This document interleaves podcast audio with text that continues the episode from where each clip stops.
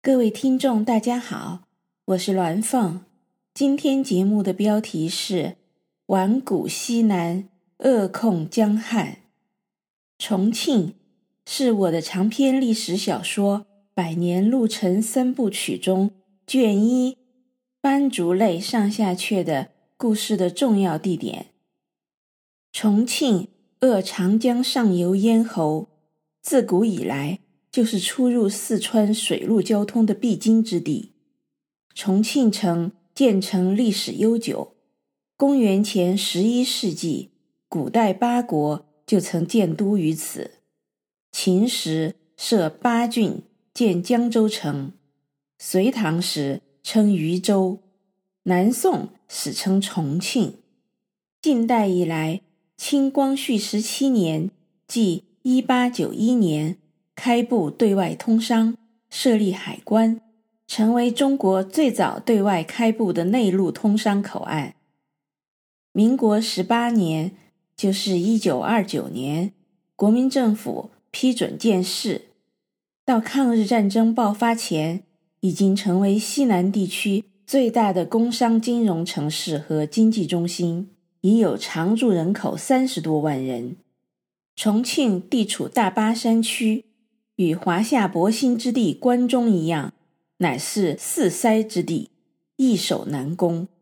北、西、南三面环山，东距长江三峡天堑，地形险要；西靠高于的天府之国四川盆地，民众物丰，能够提供源源不断的人力物力。顺长江而下重庆。古代重庆三次筑城，第一次在战国时期，公元前三百一十四年，秦国名相张仪指挥修筑了江州城，以夯土为城墙。第二次在三国时期，公元二百二十六年，蜀国大都护李严再筑江州城。仍是夯土筑成。第三次在南宋末年，一二三八年，重庆知府彭大雅不顾辽属和民众反对，扩建城区两倍，并强行用砖石筑城，立了四块大石于四门，上刻“某年某月，彭大雅筑此城”，以为西蜀之根本。城中建造的大粮仓。墙厚一米多。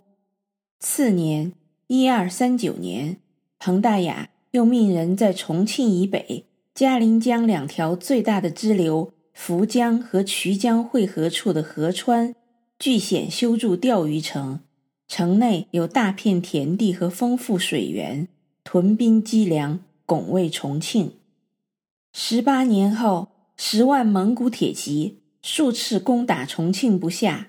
以致蒙古人原拟从四川直下长江，进取南宋首都临安之计划破产。蒙古弃重庆，转攻钓鱼城。一二五九年盛夏，钓鱼城守军以投石重炮击伤亲自带领四万铁骑攻城半年的蒙古大汗蒙哥，致使其于六天后死在钓鱼城与重庆之间的北碚温泉寺。蒙古各路大军潮水般退去，连远征欧洲、已经攻克今天伊朗、伊拉克、叙利亚、正在攻打埃及的蒙古军都兼程赶回蒙古争夺汗位。此后，蒙古陷入二十年分裂和内战，再也无力西顾，面临蒙古铁骑重压的欧洲，躲过一劫。欧洲史家称钓鱼城。为上帝折鞭之处，意思是狂暴横扫欧亚大陆的蒙古军队如鞭子一样抽打着世界，而上帝在钓鱼城折断了这恐怖之鞭。后世清史随大表彭大雅之远见卓识，早在一二三二年，蒙古遣使来议夹攻金朝时，南宋遣使报谢，彭大雅。作为书状官随行，他将亲身见闻写成《黑达事略》，叙述了蒙古立国、地理、物产、语言、风俗、赋敛、谷贩、官制、法令、骑射等事，详备简要，是研究蒙古历史的珍贵资料。当时他就预感蒙古人会成为南宋之大敌。果然，他从蒙古返回不到三年，蒙古大军便挥师南下侵宋，西路直入四川。虽然这一次蒙古人被击退，但彭大雅并不能如众人那样乐观。他日夜忧心，力排众议，筑坚城固防。后来由他开始建设的以重庆为核心的川渝三城防御体系，支撑四川独立抵抗蒙古长达四十年。巴蜀人民深怀其恩，谓之立庙寺忠烈。重庆古城有九开八闭十七座城门，除了西边通远门通往陆地，其余城门全部临江。北嘉陵，南长江，犹如天然巨大的护城河，加护古城。南北城门外是分工不同的码头，北边是嘉陵江码头，南边是长江码头。朝天门码头就是两江交汇处。南宋时，从首都临安即今浙江杭州传来的圣旨，就从长江下游的官船。送抵朝天门码头靠岸，官员罗拜接旨，因此名为朝天门。这是最大的客运码头。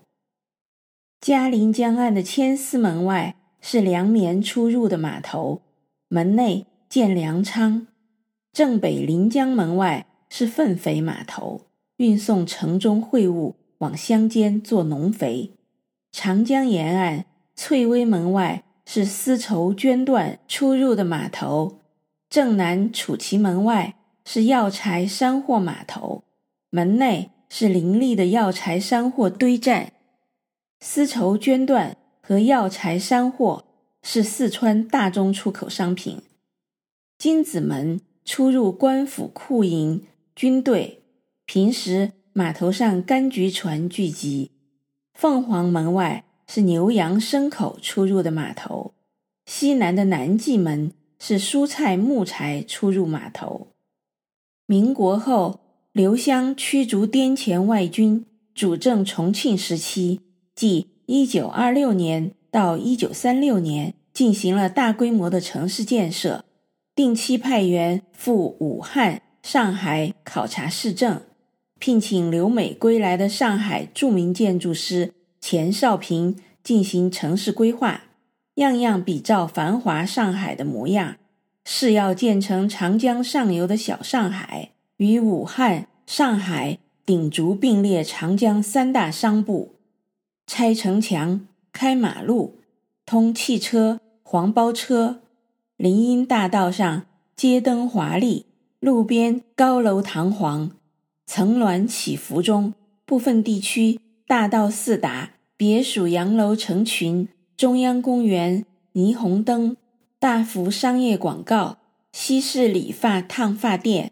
俱乐部、舞厅、电影院、剧场、西餐厅、咖啡厅，高档大饭店，几乎不输上海，甚至还开通了往返上海和成都的民航飞机航线，深受达官显贵追捧，以致。一票难求。